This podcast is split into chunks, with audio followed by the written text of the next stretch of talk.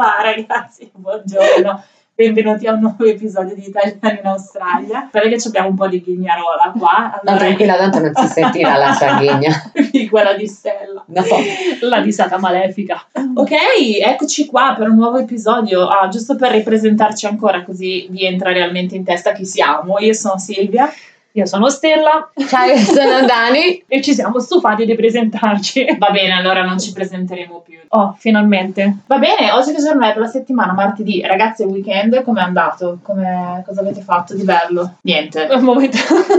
Stavo Sì. pensando, che ho fatto? Sono andata al mare. E qua stranamente è ancora estate. Come si Eh, dice? A beh. differenza, a differenza di questi giorni che invece sta piovendo ieri e oggi, però da domani abbiamo di nuovo questi 34-37 gradi e festeggerò il mio compleanno col sole, che bello finalmente stare in un paese dove ogni tanto non fa freddo il gelo. Perché ovviamente dopo due anni di pioggia, la nigna, e freddo e umidità, ci eravamo dimenticati com'era l'Australia in realtà. Anche ai bushfire. E quello è stato già l'anno prima che ha iniziato la Nigna. Quindi noi era tre Sì. anni che non avevamo estate. Io l'ho sentito. Da siciliana ho sentito ogni singolo giorno. Ragazzi, prima di affrontare l'argomento di oggi, ah, volevo, volevo leggervi una cosa che ho letto su Facebook recentemente. È il post di, di un ragazzo che È ha scritto... Eh? È cala. No, volevo solo leggervelo e vedere un attimo un po' voi cosa ne pensavate, perché sai, Ok. a volte la gente scrive, fanno commenti, chiedono cose, però non è il primo in realtà che avevo già sentito. Premettiamo che io e Daniela non sappiamo di cosa sta parlando, ci ha voluto tenere con questa suspense fino ad adesso, quindi... Per farla live. Per farla live, ma poi magari è una cazzata e non commentate neanche. Quindi... No, eh, vediamo. No, nel senso, um, leggevo recentemente un sacco di ragazzi e ragazze che chiedevano informazioni su, sul, um, sul viaggio in sé, quindi partendo dall'Italia e venendo qui, quindi chiedevano informazioni su agenzie di viaggio, Quante Eh, mutande devo portarmi? sì, cambi, insomma, tutte queste cazzate. E questo ragazzo ha scritto: Ciao a tutti, perché ha preso il volo con Etihad e ha fatto scalo ad Abu Dhabi per più di quattro ore, ha dovuto fare domanda per il tourist visa per girare la città o è incluso nel volo? Grazie mille. Ma in quattro ore dove vuoi andare? Se No. sei devastato che non ti ricordi neanche come ti chiami, hai i piedi gonfi, ma la pena di muovermi, quella sono io, eh? Quella sono io, moribonda, in cerca di cibo umano perché sull'aereo non è commestibile, bestemmio tutti i santi e cerco di trovare una via e un bagno più vicino. No, No, ma la, ma la domanda, la domanda è: quando tu compri il volo, questo non è mica incluso nel prezzo. Ma in ogni caso, ok che non è incluso, ma tu in quattro ore, uscendo dall'aeroporto per riprendere un altro di un viaggio, te- dove minchia vuoi andare? A parte non ti fanno neanche uscire. Io direi, ragazzi, come informazione generale, prenotate un volo, no, il visto non è incluso nel prezzo perché alle agenzie dei, dei viaggi ne frega un cazzo del Aspetta, visto. a- aspetta, adesso che ci penso, No, però... è automatico nel momento Sì. in cui tu arrivi fai vedere il Sì, passaporto. ma perché non noi comunque in quel, in quel volo lì, tu sei di transito nell'aeroporto, non è, cioè no- tu in teoria non puoi uscire. Se hai un over... eh, Che non dice? puoi non lo so, però in No, teoria puoi uscire, puoi fare quel cazzo che ti pare a te. Però il, cioè, il ragazzo chiedeva, ma il visto lo devo pagare incluso nel volo? No, no. No, non penso che intendesse lo devo pagare, è incluso nel volo di tra- cioè, visto che sto facendo un volo con un transito, il visto è incluso, cioè se io esco e rientro, arrivo ad Abu Dhabi, Singapore, dov'è che No, ma comunque in un biglietto di volo nessuno ti dà il visto, ti devi informare in quale No, paese sei, ogni paese suo avrà le sue Perché regole. non è è che sicuro. Etihad ti fa il pacchetto volo e visto, sai? No, perché Beh, il paese che vai, Paese usanze che che, vai. trovi. che non sapevo. Visto che trovi. visto che trovi. Quindi ragazzi, i visti dovete informarvi voi, non sono inclusi del volo e mi raccomando, quattro ore non sono sufficienti per uscire da Abu Dhabi, andare a salutare i cammelli e tornare indietro. Cioè, di certo non ce la Poi potete puoi andare a fare. mangiare un abbraccio da qualche parte. Un kebab. Che bello. Oh god. Eh, ragazzi, ok. Comunque, Ok, minchia da parte. a parte, ricapitoliamo, oggi volevamo parlare della- di come si impara, diciamo, l'inglese una volta che si arriva qui e di cosa succede agli italiani quando sono qua già da qualche anno. si è bloccata Mi sono inter- Silvia sta in buffering.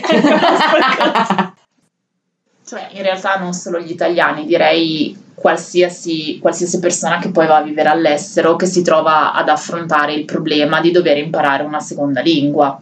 Ok, quello che volevo dire è che personalmente parlando, per me imparare l'inglese non è stato facile qua, perché comunque io non lo parlavo quando sono arrivata qui e ve lo dico con tutta sincerità, ho evitato per un sacco gli italiani, perché come ben si sa, tra italiani si sta con italiani, quindi per me l'unico modo per poter imparare un lingua, una seconda lingua era staccarmi da loro completamente. Eh, quindi c'è stato un po' questo impatto un po' burrascoso, mi sono trovata in grande difficoltà, non ho voluto fare nessun corso, quindi quello che io ho fatto usavo molto i gesti, cercavo di spiegarmi con parole molto semplici, direi che il mio vocabolario poteva quasi essere paragonato al vocabolario di un bambino. E eh, arrivata a quel punto lì io cercavo sempre di tradurre eh, dall'italiano all'inglese e quindi poi anche l'inglese di tradurre in italiano quello che mi veniva detto, riformulare una risposta e rifarla e, e, rispondere poi indietro ancora in inglese. Che diciamo questo è un po' l'errore che fanno tutti all'inizio. No, l'errore però è la cosa più naturale che viene sì. da fare a tutti quanti, fare la traduzione in testa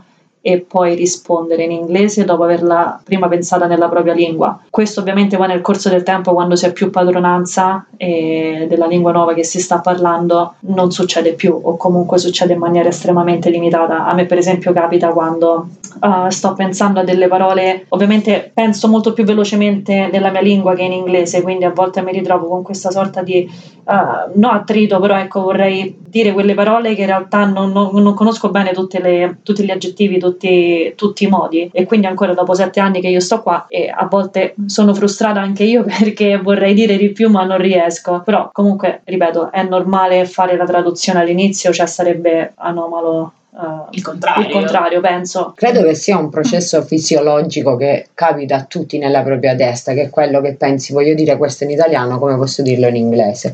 Il Però alla fine è che quando poi, come dice lei, prendi un po' di padronanza, non è più quell'espressione italiana che tu esprimi in inglese, ma è, ma è la padronanza di come viene detto come, come un'espressione di movimento. È una struttura grammaticale diversa. diversa. No, ma poi si imparano anche i modi di dire. Dire locali, esatto. esatto. No, comunque, sì, e comunque come diceva Stella è un, è un processo che impiega diversi anni. Io posso dire che ha impiegato diversi anni a arrivare a, a capire e a ragionare anche, anche, di più in inglese. E sfortunatamente devo dire che più eh, prendevo consapevolezza di come esprimermi in inglese e cercare di pensare meno in italiano, mi rendevo conto che purtroppo ho iniziato a perdere leggermente quella che era la, la padronanza della mia lingua madre. Ah, quello è un fenomeno fantastico che succede alle persone bilingue e, e, a volte insomma ci si domanda è possibile perdere eh, la propria lingua madre? E ovviamente è piuttosto raro che succeda una cosa del genere, però più frequentemente succede quella che viene eh,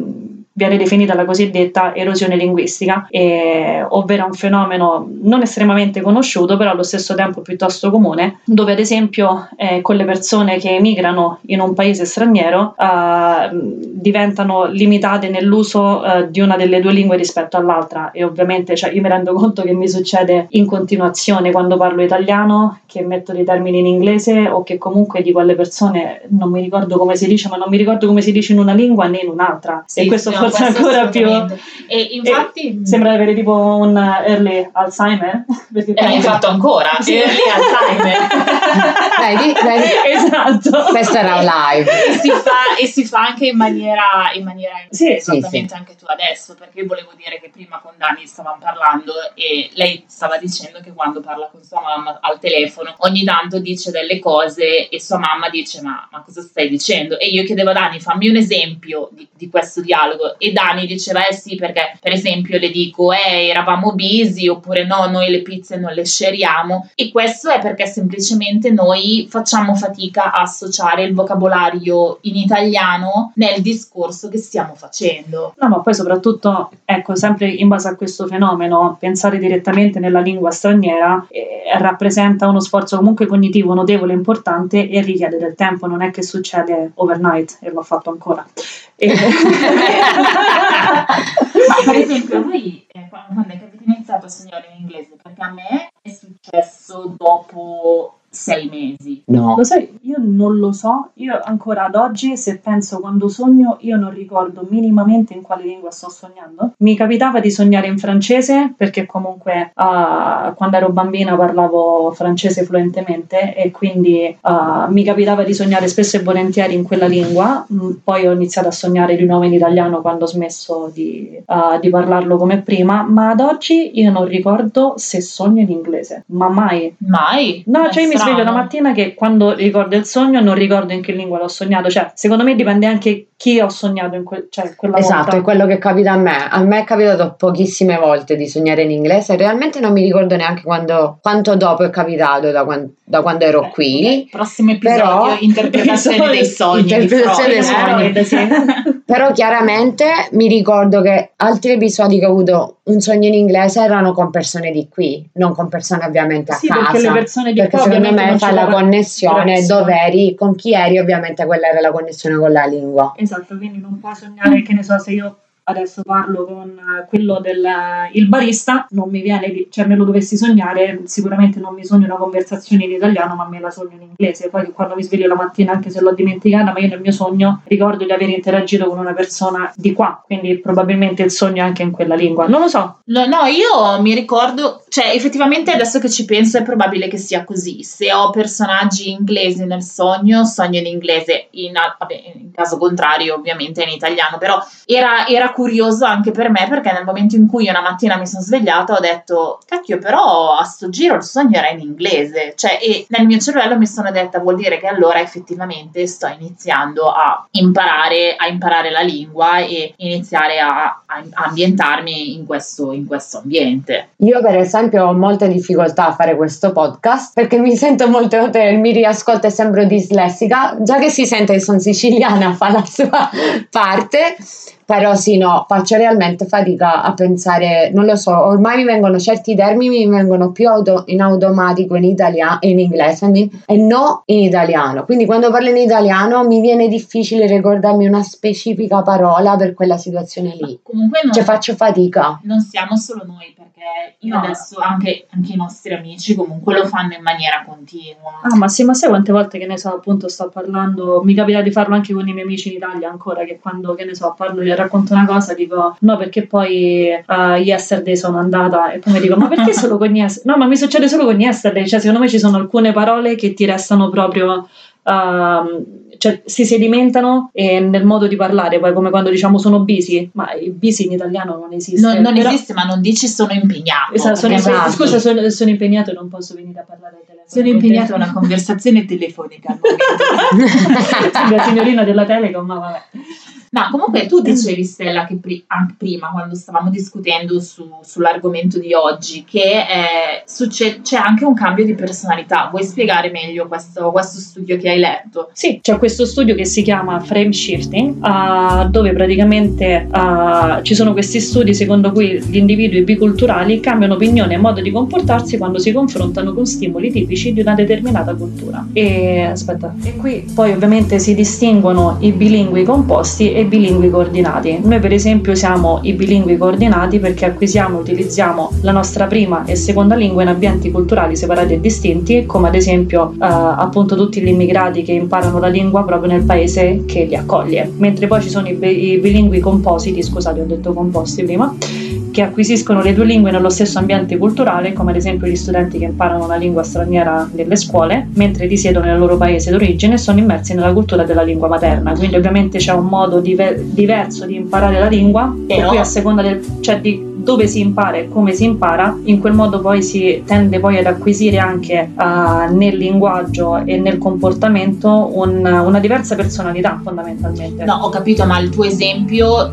del, del tipo di, di persona bilingue, cioè il secondo esempio è quelli che imparano due lingue nella, nella terra madre, quindi quelli potremmo anche essere noi, quando impariamo l'inglese in Italia. Sì, però poi essendo venuti qui, essendoci completamente immersi in questa lingua in un altro paese che è anglofono, uh, si, si, definisce proprio questo, questo, fenomeno e c'è proprio questo articolo scientifico che si chiama Another Language uh, Has Another Soul, dove appunto emerge spesso la sensazione di sentirsi diversi dalle testimonianze di numerose persone che sono poi bilingue. Quindi eh, viene fatta comunque una considerazione sulla base delle risposte date dagli individui multilingue alla domanda ti senti una persona diversa a volte a seconda della lingua che parli? Effettivamente sì, cioè nel senso Questo non so è vero. Sì, io mi sento più professionale se parlo in inglese, che, che sparo Anche. sempre le stesse cazzate, però...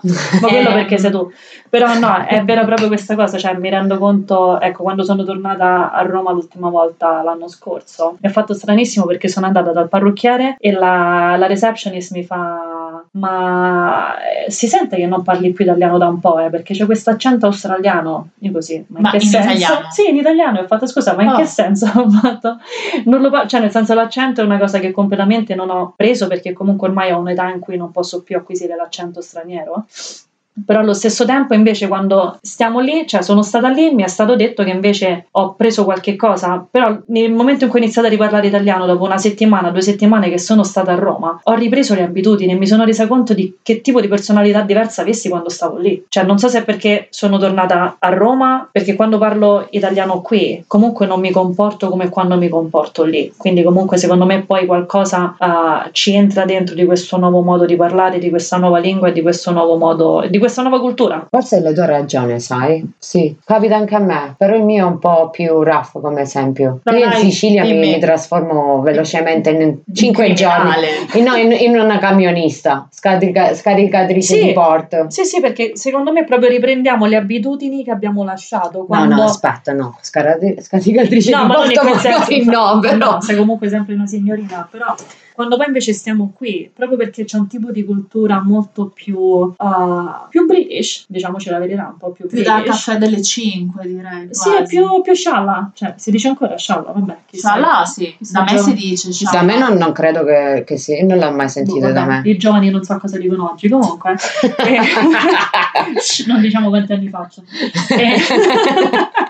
Sei un fiorellino, Magari. dai. No, no, anch'io, sono anch'io come da fresca, fresca come mamma mi ha fatto ancora. Tu te li porti meglio comunque, sei anche più giovane. Vabbè, non, li- non interessa qui quanti ne abbiamo oggi. e- Però comunque è un, è un ambiente molto più rilassato secondo me, quindi non si tende ad avere proprio la stessa personalità. Sì, io onestamente, è vero, l'ho, l'ho detto anche prima, io mi sento sia una persona diversa nel momento in cui parlo in inglese. Forse è vero, anche quando vado in Italia è come se mh, mi plasmassi leggermente a quella, a quella che ero io anni fa. Anche se effettivamente mi porto e mi trascino qualcosa da casa, perché la- l'affermazione che hanno fatto a te il parrucchiere in realtà l'avevano fatto anche a me, dicendo che me l'aveva detto anche mio papà, mi fa ma, ma l'italiano lo sai parlare ancora? Quello Perché- mia, mia madre me lo dice almeno tre volte a settimana. No, pure a me vi ricordo c'era questa mia amica che mi diceva ormai non parli più una lingua, una donna che non parlava né l'italiano né l'inglese e è vero, cioè a volte proprio mi sembra eh, di avere qualche veramente problema cognitivo perché dico ma so io che mi sto impazzendo che non parlo più niente o è effettivamente un problema della lingua? Sì, infatti anch'io quando ero a casa, che parlavo magari anche con i miei amici o con i familiari, dicevo ma no, com'è che si dice? E cercavo, Oh, quella è e cercavo di, di pacchettarlo in parole più semplici, cioè tipo quasi, quasi elementari. Sì, no, è capitato anche a me tante, tante volte,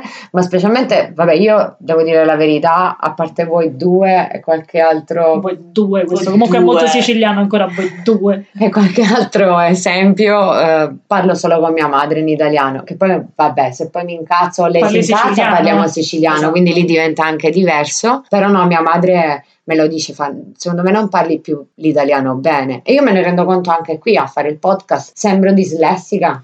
Ma anche perché, cioè io non so voi, ma io non guardo neanche più niente in italiano. Io non ho No, mai, gua- neanche io dal primo mai giorno. Non ho mai guardato la TV italiana, mai. Per fra sarà stato che avevo questa voglia di migliorare l'inglese. Poi sono una persona che magari ah, impara mo- molto di più visualizzando, quindi guardavo sempre tutto con i sottotitoli all'inizio. Ora riesco anche senza sottotitoli, però non, non lo so perché ho perso subito quell'interesse per la TV italiana. Non sono stata neanche veramente quando ero in Italia una gran fan della TV italiana, pubblicità e tutte le lamentele delle giornali, la negatività mi ha fatto sempre stare un po' col pesone al cuore, no, però sì, ho sempre guardato tutto in inglese, libri in inglese, ok, studio in inglese, però sì, no, e, Sai- e ho odiato sempre gli italiani, nel senso, li ho evitati come la morte, scusate. Sai una cosa che a me sembra strana dopo un po' che, che sono qua è quando guardo i film in inglese che sono doppiati in italiano. Oh, terribile. Oh. Eppure, Terribile! e poi in realtà abbiamo i,